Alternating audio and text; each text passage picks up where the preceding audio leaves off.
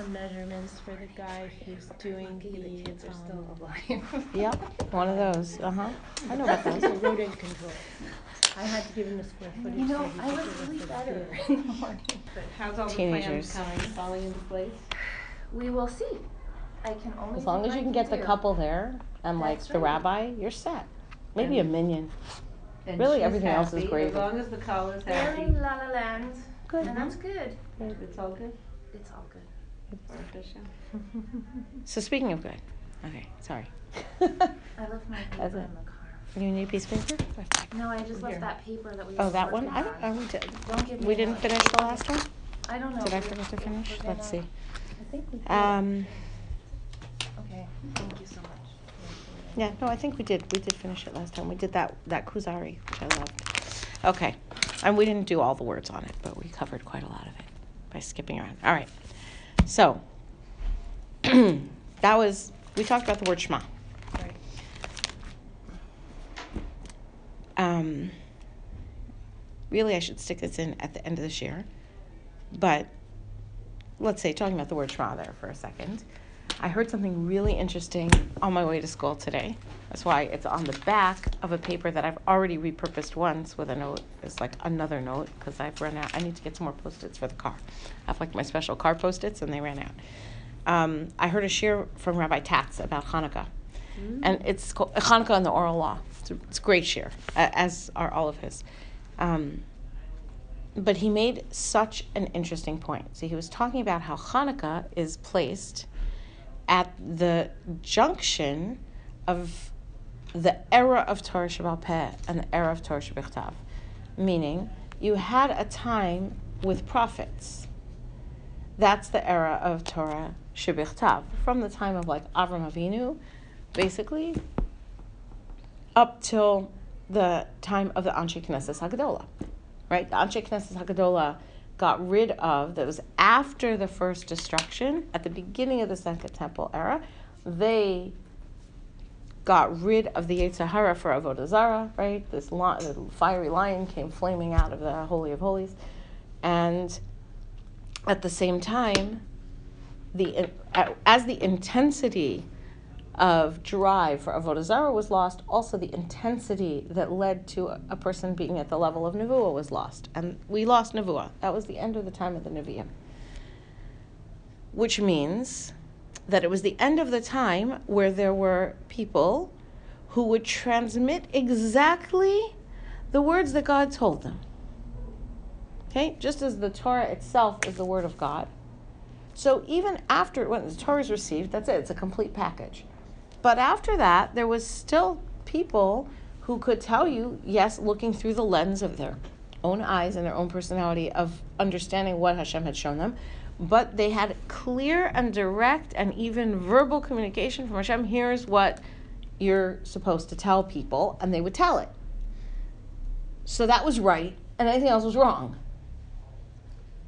And you didn't have differences of opinion in halacha because if you did, you always resolved them right? So in the time of Boaz, right, they resolved that Moavi velo Moavi, Moavia, and Ammoni and not an Ammonis, because they had a difference of opinion and they were able to resolve it based on Masorah, based on whatever. Right? He said, I have a Masorah from the Beis Medrash of Shmuel Hanavi. Okay. Eventually, you get past Mordechai and Esther. Mordechai himself was a Navi, Esther was a Neviah. You get to the Anshe Knesset Hagdolah, you get a cancellationing, a cancellationing, sorry, cancellation of that Yetzirah of Avodah and you get a, a muting of Nevuah. Now, what do you have? You go into a period where the oral Torah now is ascendant, let's say. It's uh, the the written Torah is the written Torah, and it's still there, and it's still the basis of everything. But you have the oral Torah, which also was always there and was given to Moshe at Har Sinai, but that now takes a, a more prime place in the study and understanding of Hashem's will. so you have Shimon Hatzadik, who was the rem of the remnants of the Anshe Knesset Hagdolah, right? He was the last of the Anshe Knesset Hagdolah. Shimon Hatzadik introduces the era of the Greeks, the Syrian Greeks. He met Alexander the Great, right? And Alexander although we, we talked about this uh, like a year or two ago, Hanukkah time, he, Alexander the Great, falls down from his horse. He bows down to him. Everyone's all surprised because that wasn't how they thought this confrontation was going to end. And he says, No, this is the face that I see in my dreams. Any night before a battle, I win. I see his face, right? So Shimon HaTzadik also was probably surprised. That was not necessarily the outcome he was expecting when he gathered everyone up together, this whole entourage, and they went to meet Alexander the Great as he entered the country and say, "Please don't destroy the country." Remember this whole story? There were the there were the um, who were they? There were the people, like the Shomronim, the people who had come, who, whom Nebuchadnezzar had transferred into the country when he took Jews out of the country. He always would move people around. That way, you don't have to actually keep an army there to hold them down. They're all newcomers and they're all learning their way around, and by the time they're figured out, they're settled down. So the people that he had brought in were trying to get Alexander the Great to destroy. They were still there. There's still a few remaining, even today, like few, couple hundred, um, trying to get Alexander the Great to destroy the Beis Hamikdash, the second one that they had just managed to build. So Shimon HaTzadik came to ask him not to, and and they had the surprise outcome. So that's the beginning of the Syrian Greek occupation of Israel. What are they called, the few hundred who are there now? They're called Shomronim, Shimronim. Samaritans. Wow. They live in the hills of Shomron near Shechem. Um, they claim to be descended from Ephraim Hmm. for whatever reason. I guess because they want to fit in. They converted in the time of the Second Temple period. They converted to Judaism. But they converted before, they converted after. But it seems like during at least the beginning of the Second Temple period, they were allowed to marry in with Jews until it became clear. Oh, thank you. until it became clear that they were still worshiping, they still had involved some sort of worship of a bird that was a remnant of their original religion Hmm. and that was it but it's bizarre like they they also they have only torah shebichtav they don't so they So they wait a hang second. fruit all over the ceiling of the sukkah So, wait, Are they the ones that wear tefillin all the time? no Isn't that's jews No, no, no, no. You know what I'm talking Yeah, I- the, you know what I'm talking the ones who are even against, uh, against Zionism, right? No, No? there's Oh, that's different no they don't No. I, I doubt that they have any semblance of that I tefillin we would recognize because Yes, they deny. I've seen them, they take everything very literally, they take the oral Torah completely literally, and they walk around literally with their tefillin you really right meant to between wear their eyes. oh Even between their eyes I don't know I saw wearing. So. They don't wear it in the proper. maybe it's tzedok- maybe you're thinking of So- um Oh, is it Tzedokim? uh, is that- karaim Oh yeah, yeah. Karaites What are they? Karaites do strange are things like that they here even today? sorry The Karaites exist even today? I met one. He offered me a Yeah. cup of tea. That was awkward. I was like, no, thanks. It's okay. I was just looking at your bizarre mezuzah, but I'll move along. But like, There's a Rehov do you need HaKraim. There's a water? car- Can I She just brought me something. There's a Karite street. I might need to blow my nose. There's a Karite street in the old city in Jerusalem. uh-huh. It's just facing the Tiferes Yisrael shul, which is a, it's actually a destroyed shul at the moment. Um, so I was, I was there with my kids and it was Rehov Kraim and I kind of remember that there's a Karite house right there. So I was just looking and it's just exactly there. you can tell because aside from being on Karite Street, um, Jerusalem at one point was majority Karite. There was there's on the gate there's like a gateway to like the chatzer to the courtyard of this house and the gateway has like a sort of a ten commandments shape like on the gate And where is this? old city of jerusalem Oh my God. East or west Jerusalem? It's at, so in. In the Jewish west- quarter. In the Jewish quarter even, wow. Yeah, yeah. and there's uh, that's i'm saying that it used to be a Wow. majority Karite. Karaites are jews at least they were i'm Yeah. not sure exactly what, What they are where now. you get to now but in the times of the rambam let's say there was a certain amount of marriage back and forth people move could move back and forth between those things um, so they had they didn't have a mezuzah as we know it Right, But the Torah says you should put these words on your gates. so what do they paint? it was like worked into the metalwork, a, a metal, looked like two tablets of with the Ten Commandments on it. I guess I don't know. whatever word someone was inspired to think it might refer to, because they just do whatever they think it means, Right. with intentional non-reference too. But wearing tefillin all the time is in fact the way the mitzvah is meant to be. I wanna make sure I heard you right. You said, so at this point, The oral Torah is now ascended. It's I wanna make ascendant. sure It becomes the main way of our relating to Torah in terms of understanding better what Hashem wants. I mean, I have the information from before, but let's say I have a new question. It used to be you went to a Navi. Right. You go to a Navi and find the answer to the question. Now, The oral Torah was not written out. down until. it wasn't like written down 200 much later than that, after Yeah, the time of Shimon later. Hundreds of years later. So it's still being brought out Shebaal Peh, but it's um, in a different way because It was being learned, but then it would be recorded once you got to the time of writing it down. So then they start writing down what the conclusions are, right, as you go along. Okay. I, I'm just curious, Yeah. really, uh, back to the Navi, um, Nevuah versus Avodah Zorah. Like they, they can't. You can't have a time with. It's like a power. It's so it's an extra power and um, sensitivity to deep spirituality. you can't have one without. Yeah. To the extent that the Anshe Knesset Hagdola were were so pleased with that result, they said, "Let's get rid of the Yitzhar completely." Right? Uh, Like if you could right. you could that save the forever. world, right? Right, That's like Mashiach. So they did. I mean, Hashem And for created the several Yetzer Hara days, for a- a very important There was reason. no How could they just- procreation among animal or human. Oh, There was that's no no eggs were laid even by the chickens, like to that extent. There was a, like all the world just started to wind down. Extension and They time. realized is that like it crazy. wasn't It was like, fulfilling oh. Hashem's mission now. It what was- you the world itself requires this. Yes. Right, so that's that's we've talked about that in terms of the word kol and what appears to be good and bad. Vayarol kimis kol asher asa v'hinei tov me'od. That's the Yetzer Hara, that's death. All these things that we think of as bad are an essential part of the finiteness of this world, which is also the context in which we can grow and change and serve Him. Okay, so this was the point I was getting to. No, no, it's great. Torah Shabal Peh is really the Torah is all one thing. It's really just one Torah. And yet, we could say there's a Torah Shabbat and a Torah Shebaal Peh. They're really both the same thing, intertwined.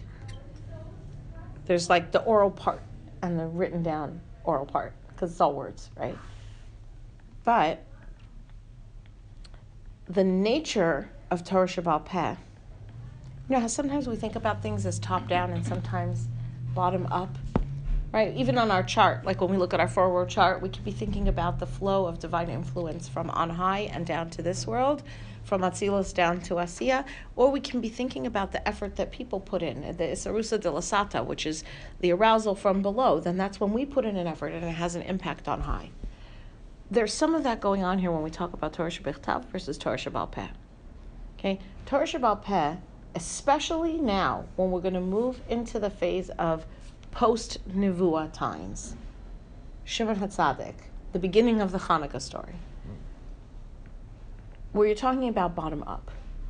It's very much a reflection of the avoda of human beings, of Jewish human beings, in transmitting the word of God, versus Torah Shabbat which is top down. Bottom up means it is not characterized by the yichud, by the achdus of top down. Anything that is spiritually sourced has at its core unity, oneness, because it's coming from God directly. And God is one. Hashem Elokeinu, Hashem Echad. An amazing case of that was in last week's Parsha. Yaakov says to his brother, Yeshli kol, I have everything. And Esav says, Yeshli rov, I have a lot. I have lots. Rov is ribui, multiplication. Okay, there's a lot of things we could learn about that. Okay, I won't give that shear today. But among other things, I saw from Rav Wolbe, he points out, Yeshli rov, he's looking at it purely materialistically. It's a lot, it's multiplying. It's the opposite of the central, unified oneness of spirituality. It's the characteristic of physicality, seeking to multiply, to be more, lots and lots. They're not necessarily combined or unified in any sort of way. Whereas Yaakov describes what he has as kol, all. Mm-hmm. It's it's this one mm-hmm. oneness. the same thing you could say with Torah Shabbal Peh. What's characteristic of it is an aspect of multiplication and moreness. There's a lot of people. There's a lot of opinions, right? You never had that happen because if two people had two different ideas, you resolved it in a Din, in a Sanhedrin, or in the Great Sanhedrin, and it got resolved, and then everyone was on the same page again. And it's not until, it's not even Shimon HaTzadik's time. It's after Shimon HaTzadik, and then Antignos Socho, and then you have Yossi ben Yoezer and Yossi ben Yochanan, and I think that's where you have the first machlokas that was left unresolved. I think that's the first one. It's in the time of the Greek. Okay, this is it. It all kind of patterns together. The Torah says "V'dibarta bam." You should speak about them. Where does it say that? In Shema. Okay, them. It's talking about the Torah, right? It's Torah Shabbat and Torah Shebaal Peh. We'll have a share on that down the line, not so far away anymore. Okay, Torah uh, Beis is for Bereshis, Mem is for Me'ei Masai, the first word of Torah Shabbat the first word of Torah Shebaal Peh. But there's a really big question about Torah Shabbat Right? Rashi has it. Why does the Torah start with a Beis? Rashi doesn't have that over there. Why does the Torah start with a Beis? Why doesn't it start with an olive? Not only that, why does the Torah start with the word Bereshis, which means in the beginning of, and it doesn't have, I forget the grammatical term for it, it doesn't have the word that should have been attached to it, like with a hyphen. So in other places in Torah it says Rashis Darko, the beginning of his path. It's the beginning of, uh, of what? The path. Rashis Tavuaso, the begin the the beginning. the beginning of So it's, it's. Bereshis, right, but the construct of Rashis It's connection. requires that it's actually connected to another word after it, Right. and it doesn't have it. The nismach, that's what's called in Hebrew, the nismach, the word that would have been attached to it, is missing. So Rashi clearly means Bereshis in the beginning of creation. Or it refers to, like, Ra- you have to fit something in. So I said, when Moshe Eisman asked an amazing question, he says, How come? Why would the Torah start with a word that requires an explanation just to, like, work with the word? It could you could have started with a non-difficult word. You could have just had barishona, or had bereshis and then had the nismach word.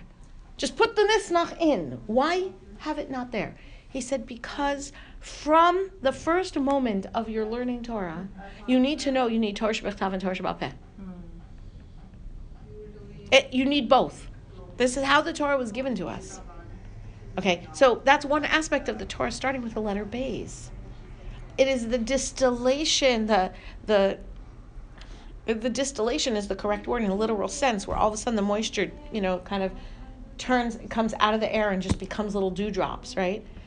When it, it's the condensation of God's word in this world.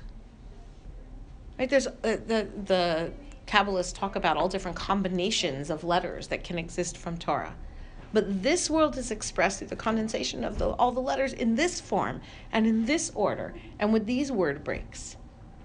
So in this world, the Torah was given to us, Torah Shabbat with a Torah Shabbat And you shouldn't think that you could learn one without the other. So it starts with the letter B's, which is multiplication, right? Okay. When we talk about Shema and hearing, a Navi is not called a listener. A Navi is called a seer. Now, Navi means to, to express with lips because he speaks it out. But he's also called a ro'eh or a chozeh, a seer or one who has the vision.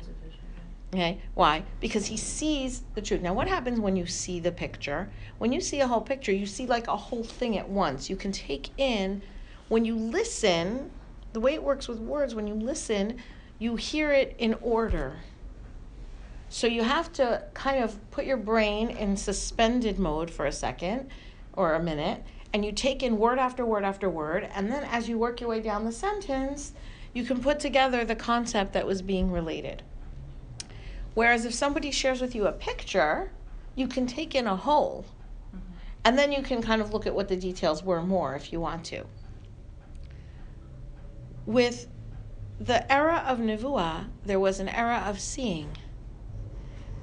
At the moment that that ended, the transition person's name is Shimon, mm-hmm. which is lishmoa, to hear. Because now we move Torah Shebaal Peh. We move to a phase where you got to listen for it. And you're going to get pieces here and there. It's, it's piecemeal. It's one word after the other, and then you have to work to put it all together to try and get a sense of that big picture that you could have seen in one snapshot. So Shimon means listen. It's the word Shema. Shimon oh, is same. from the word Shema. Yeah, one who listens. Shimon. So this this is characteristic of this era of Torah Shabbal Peh.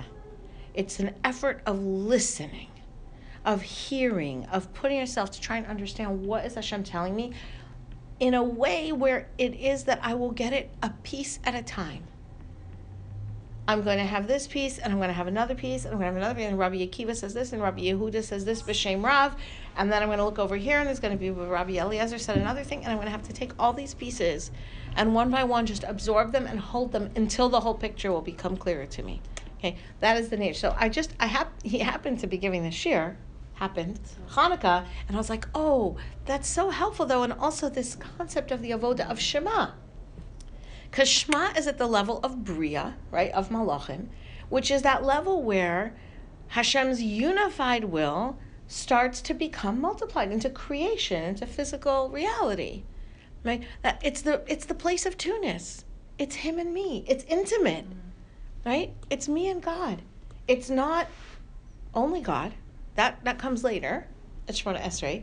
The phase, the stage, the relationship, the fact that there is a relationship going on in Shema means there's two of us here. And you don't have a relationship of one, right? If a relationship is two. So this this whole concept of the love and of the of the Torah that's going on over here with Shema, that it just kind of like opened the door. Another it was another piece to the sense of Shema, this understanding that that's it's a way of of listening out for the message and being able to hold it as one by one the pieces come in so that I can make sense. It's so beautiful because it really shows that for any relationship, you need to continually work at it, and the way we can work at it is just by learning and learning and learning. Yeah.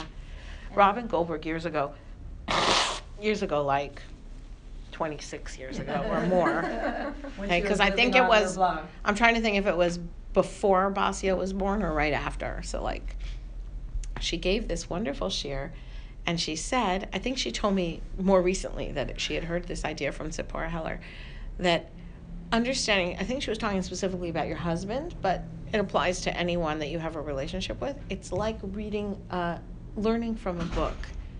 And there's always another chapter to learn. Right. Like, it's what you were exactly saying. that. Like this That's kind of like we always need another.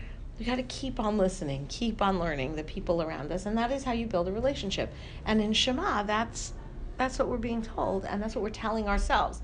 We say Shema Yisrael, right? We're telling ourselves like keep learning, keep delving, learn Torah. It, it's exactly that. It, that's your relationship to God. He's talking to you, Mm-hmm. And that's so what- you want to listen. That's why when people even go to a, a Rav to ask, like, they need help with a relationship with their marriage or with their children, they have, I have to keep working to have a connection with God. So here, Yeah. you know, here we have like a Torah to guide us, you know? So, Right. But it's okay that we need Torah Shabbat Pet to do that. Right, like right, that's that's more than okay. like, yeah, right. like you have to go I ask. It's really very. Is pretty um, awesome. Okay. So intellectual. with that, with that, which was could have been, I guess, after, could have been before, right? And that's the nature of Hanukkah as a post Nevuah holiday. Okay, Shema Yisrael. This is from the Medrash Rabbah. Mehechan zachu Yisrael l'kriyah Shema. We've seen this idea before, but this is a slightly different telling of it. From where did the Jewish people merit to say Shema? Misha Shanata Yaakov Lamita, from the time that Yaakov took to his bed, meaning his deathbed, Kara L'chol Hashvatim ve'amar lahen. He called to all his sons, the tribes, and he said to them, Shema Mishani Niftar, Mishani Niftar min ha'olam, atem mishtachavim le'eloka acher. He said, I'm a little concerned. What happens if after I die, somebody goes off the derech? I don't know if Dafka thought it was them themselves, their children maybe, right? Which, by the way, like you think like, okay, you know, parents maybe it's neurotic, but like if you look at the situation, one of his children is Levi. Okay, Levi has a daughter named Yocheved. Yocheved has a kid named Moshe. Okay. That means that in Yocheved's lifetime, really even in Levi's lifetime, because he was the last of the tribes to die, he lived to see Klal Yisrael become almost unrecognizable from the Egyptians. They were a different race. They were a different people. They knew they were connected to each other. But in terms of their behavior, they were almost unrecognizable. Right? When we crossed the Yam Suf, the Malachim were puzzled and said to Hashem, Sorry, you're saving those group over there and you're drowning this group? They said, Both of these are idol worshipping people. They don't look that different. Why are you saving them and not saving them? Okay, that's the state. Levi lived probably in his lifetime to more or less see that degree of fall. I can't even imagine how horrible that was. Okay, so whatever Yaakov was, it was not crazy neurotic. The fear that the grandchildren might, like, apparently it was true. Okay, so he says, perhaps somebody's going to like worship another god. Minayin. How do you know he was worried about that?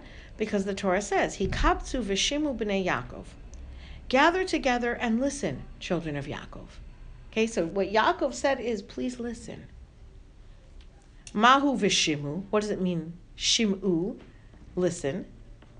El Yisrael avichem. Listen to your father. Okay, I think you could you could make a nice sort of Hasidic style word and say shimu. Do the action of Shema, right? Because shimu means you should Shema, which means to hear, but it also could mean Shema to like say Shema, as a way of thinking about it afterward. That's not. I'm not saying that's shot in the pasuk. Okay, so listen to Yisrael your father. Amr lahem, he said to them, El Yisrael avichem, listen to Yisrael your father. And they said to him, Shema Yisrael, Hashem Elokeinu, Hashem Echad. Listen, Father. Listen, Yisrael. Yisrael means Yaakov. Mm-hmm. Hashem Elokeinu, Hashem Echad. Hashem our God, Hashem is one. And he said, Bilachisha, and he whispered in response, which we'll talk about a little bit more a few weeks down, Baruch Shem Kvod Malchus Va'ed. Blessed is Hashem's name forever and ever. Amar Rabbi Levi. Rabbi Levi said, Yisrael Omrim. So what do the Jewish people say now? Which isn't the question kind of striking? Like maybe Yaakov's still asking the question. So what's our answer now? If Yaakov's saying, What's going to be with my children when I go? So at the time they said, Shema Yisrael, Hashem Hashem. We've only got one God, right? What do we say to him now? Shema Avinu Yisrael. Oso a davar sanu. Listen, listen, Yisrael. I know you're not here. You passed away, but wherever you are, we hope you can hear us. Hashem Elokeinu, Hashem Echad. It's no igbanu. It's still true for us. After all these years, we want you to hear us. Don't worry. Don't worry up there. We're still good. We're still hanging on. We still know Hashem is the only God. Just like, also like an amazing. Okay. When it comes to the words Hashem Elokeinu, which are really the core of everything that we're talking about over here, what I don't want to do is repeat all that we said about Hashem Elokeinu and Brachos because we really said that, even if it's not the same people, but we really said that in this year, and they're all online. It's all online. Okay, so I'm not repeating it. What I'm going to do is just say a very small amount on top of it that's particularly related to Shema. First of all, Hashem. In Torah, generally, you can assume it's referring to Midas HaRachamim. A name, the Shlosh says a name, a shame, Right? Shame is the root word of neshama. Okay. A name is the combination of letters that expresses the spiritual roots of a person.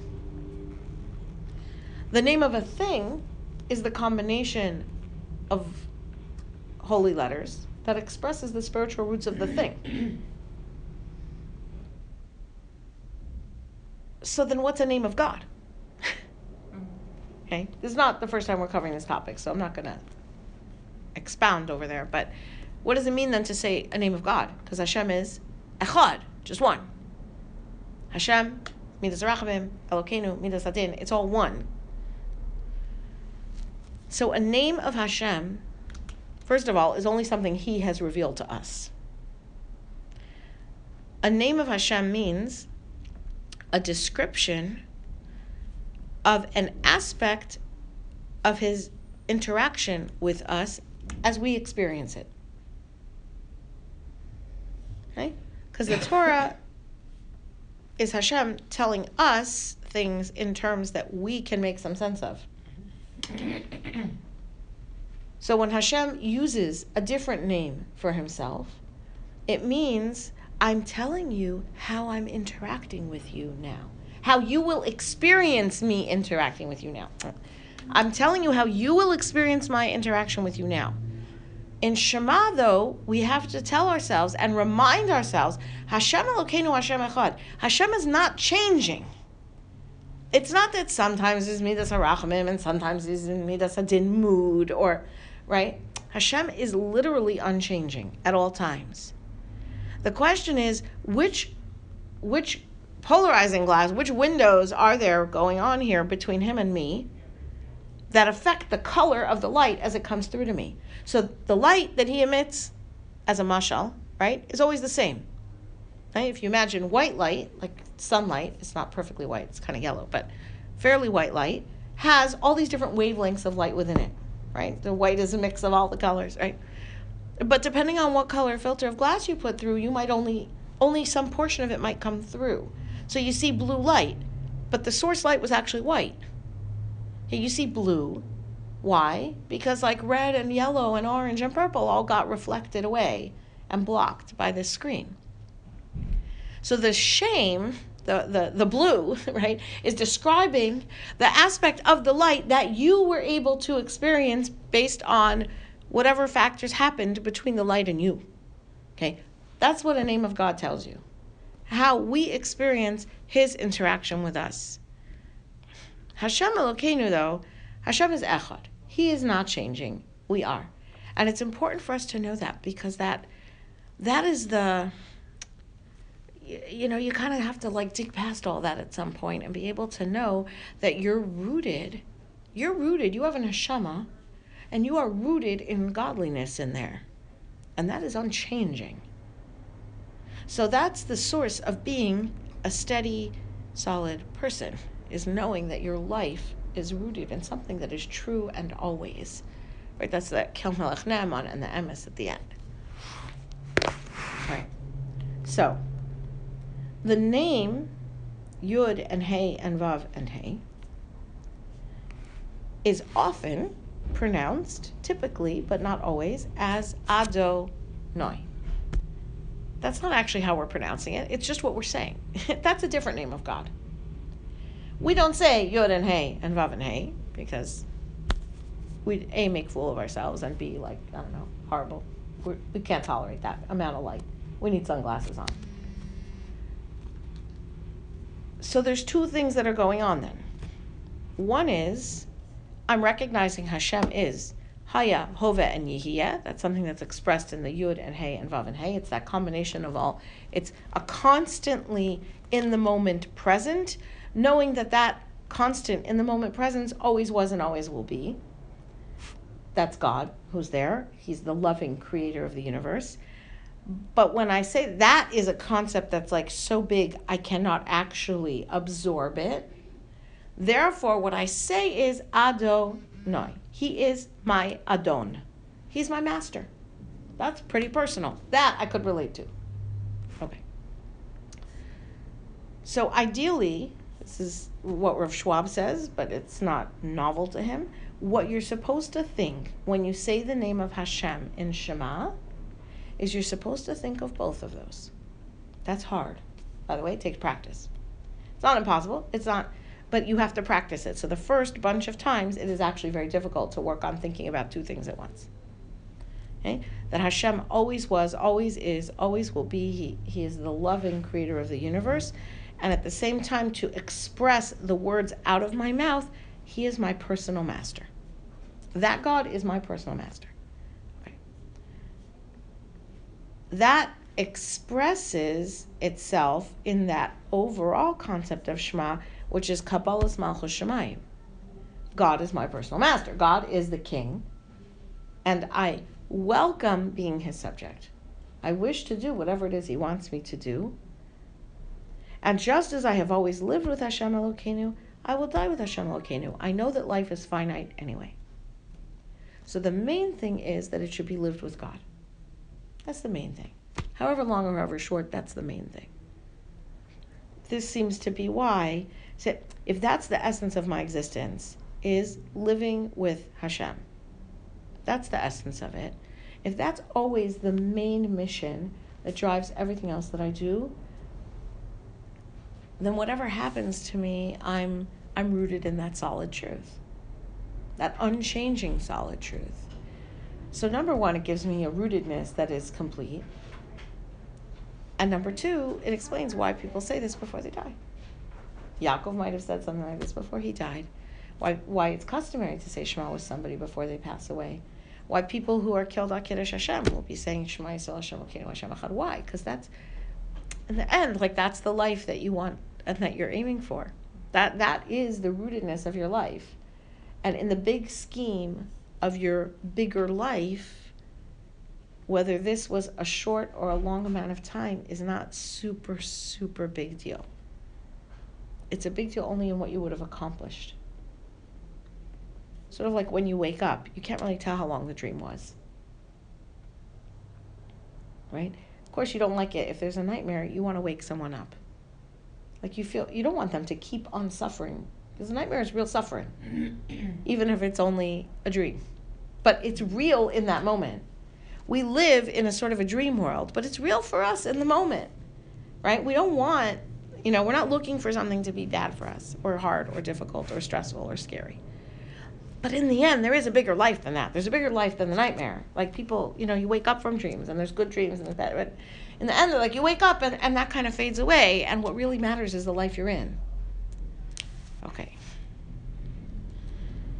So, Rav Schwab says we want to hold in our minds Hashem is mehave kol hahavayos. He makes all existence exist.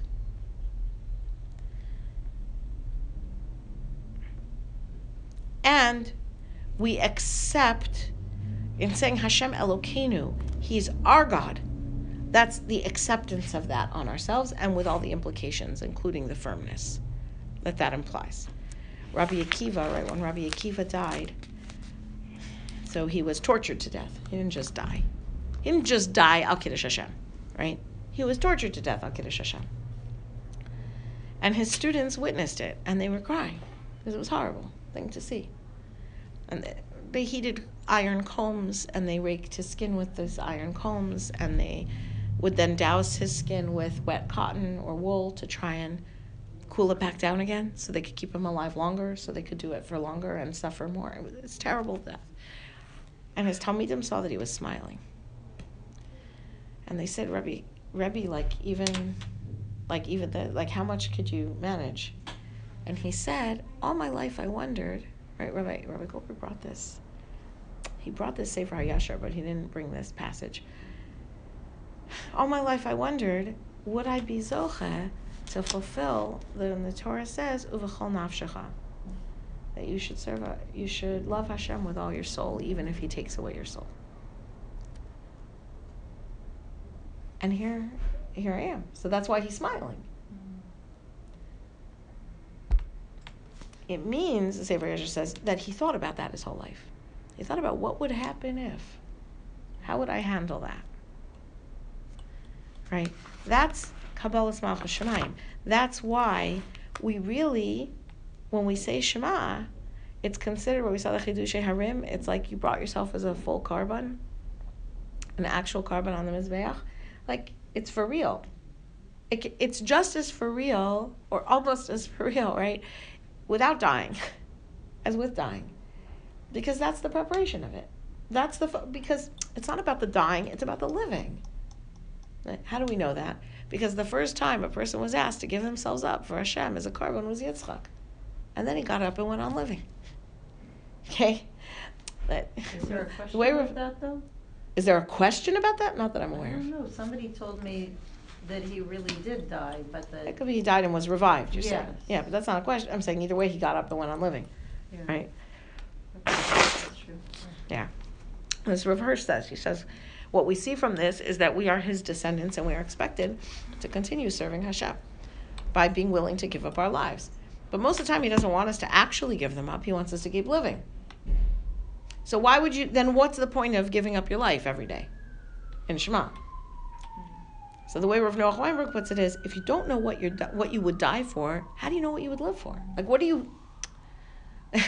you have to have some concept of what is the purpose of your life and the priorities and what is the main thing. There are things. I was once at Rav Belsky, not Rav Yisrael Belsky, Rav Belsky in Jerusalem. Hello? Where was his house? Sorry. Hillel Belsky? Yeah. No. Rents a terrace.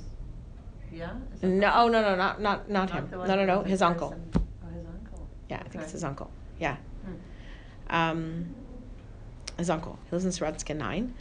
So I was at their house for Shabbos lunch with my, like, some of my little kids when my husband was away. So he asked the question, um, why are things Yehareg V'al Ya'avor? Why are there three three things that rather than violate them, you should die? Okay? And more uh, adultery and murder and avodah zarah. So the answer is because it's it's not worth meaning in most cases we say better a person should keep living and do more mitzvahs right violate one shabbos you save the person save the person's life by violating shabbos but there'll be a whole bunch more shabbos he could keep now okay that's part of the logic of it it's not it's not really the reason for the halacha but it's part of the logic that the gemara says but when it comes to avodah zarah shfichas damim and gilui arayos it's not better to keep on living why? How could you? Because you understand that, like, the whole purpose of being here at all is that closeness and that loyalty to the Ribbono Shel Olam, which is expressed also in how we're close to other people and is expressed also in recognizing at tzelem Elohim in another person. Mm.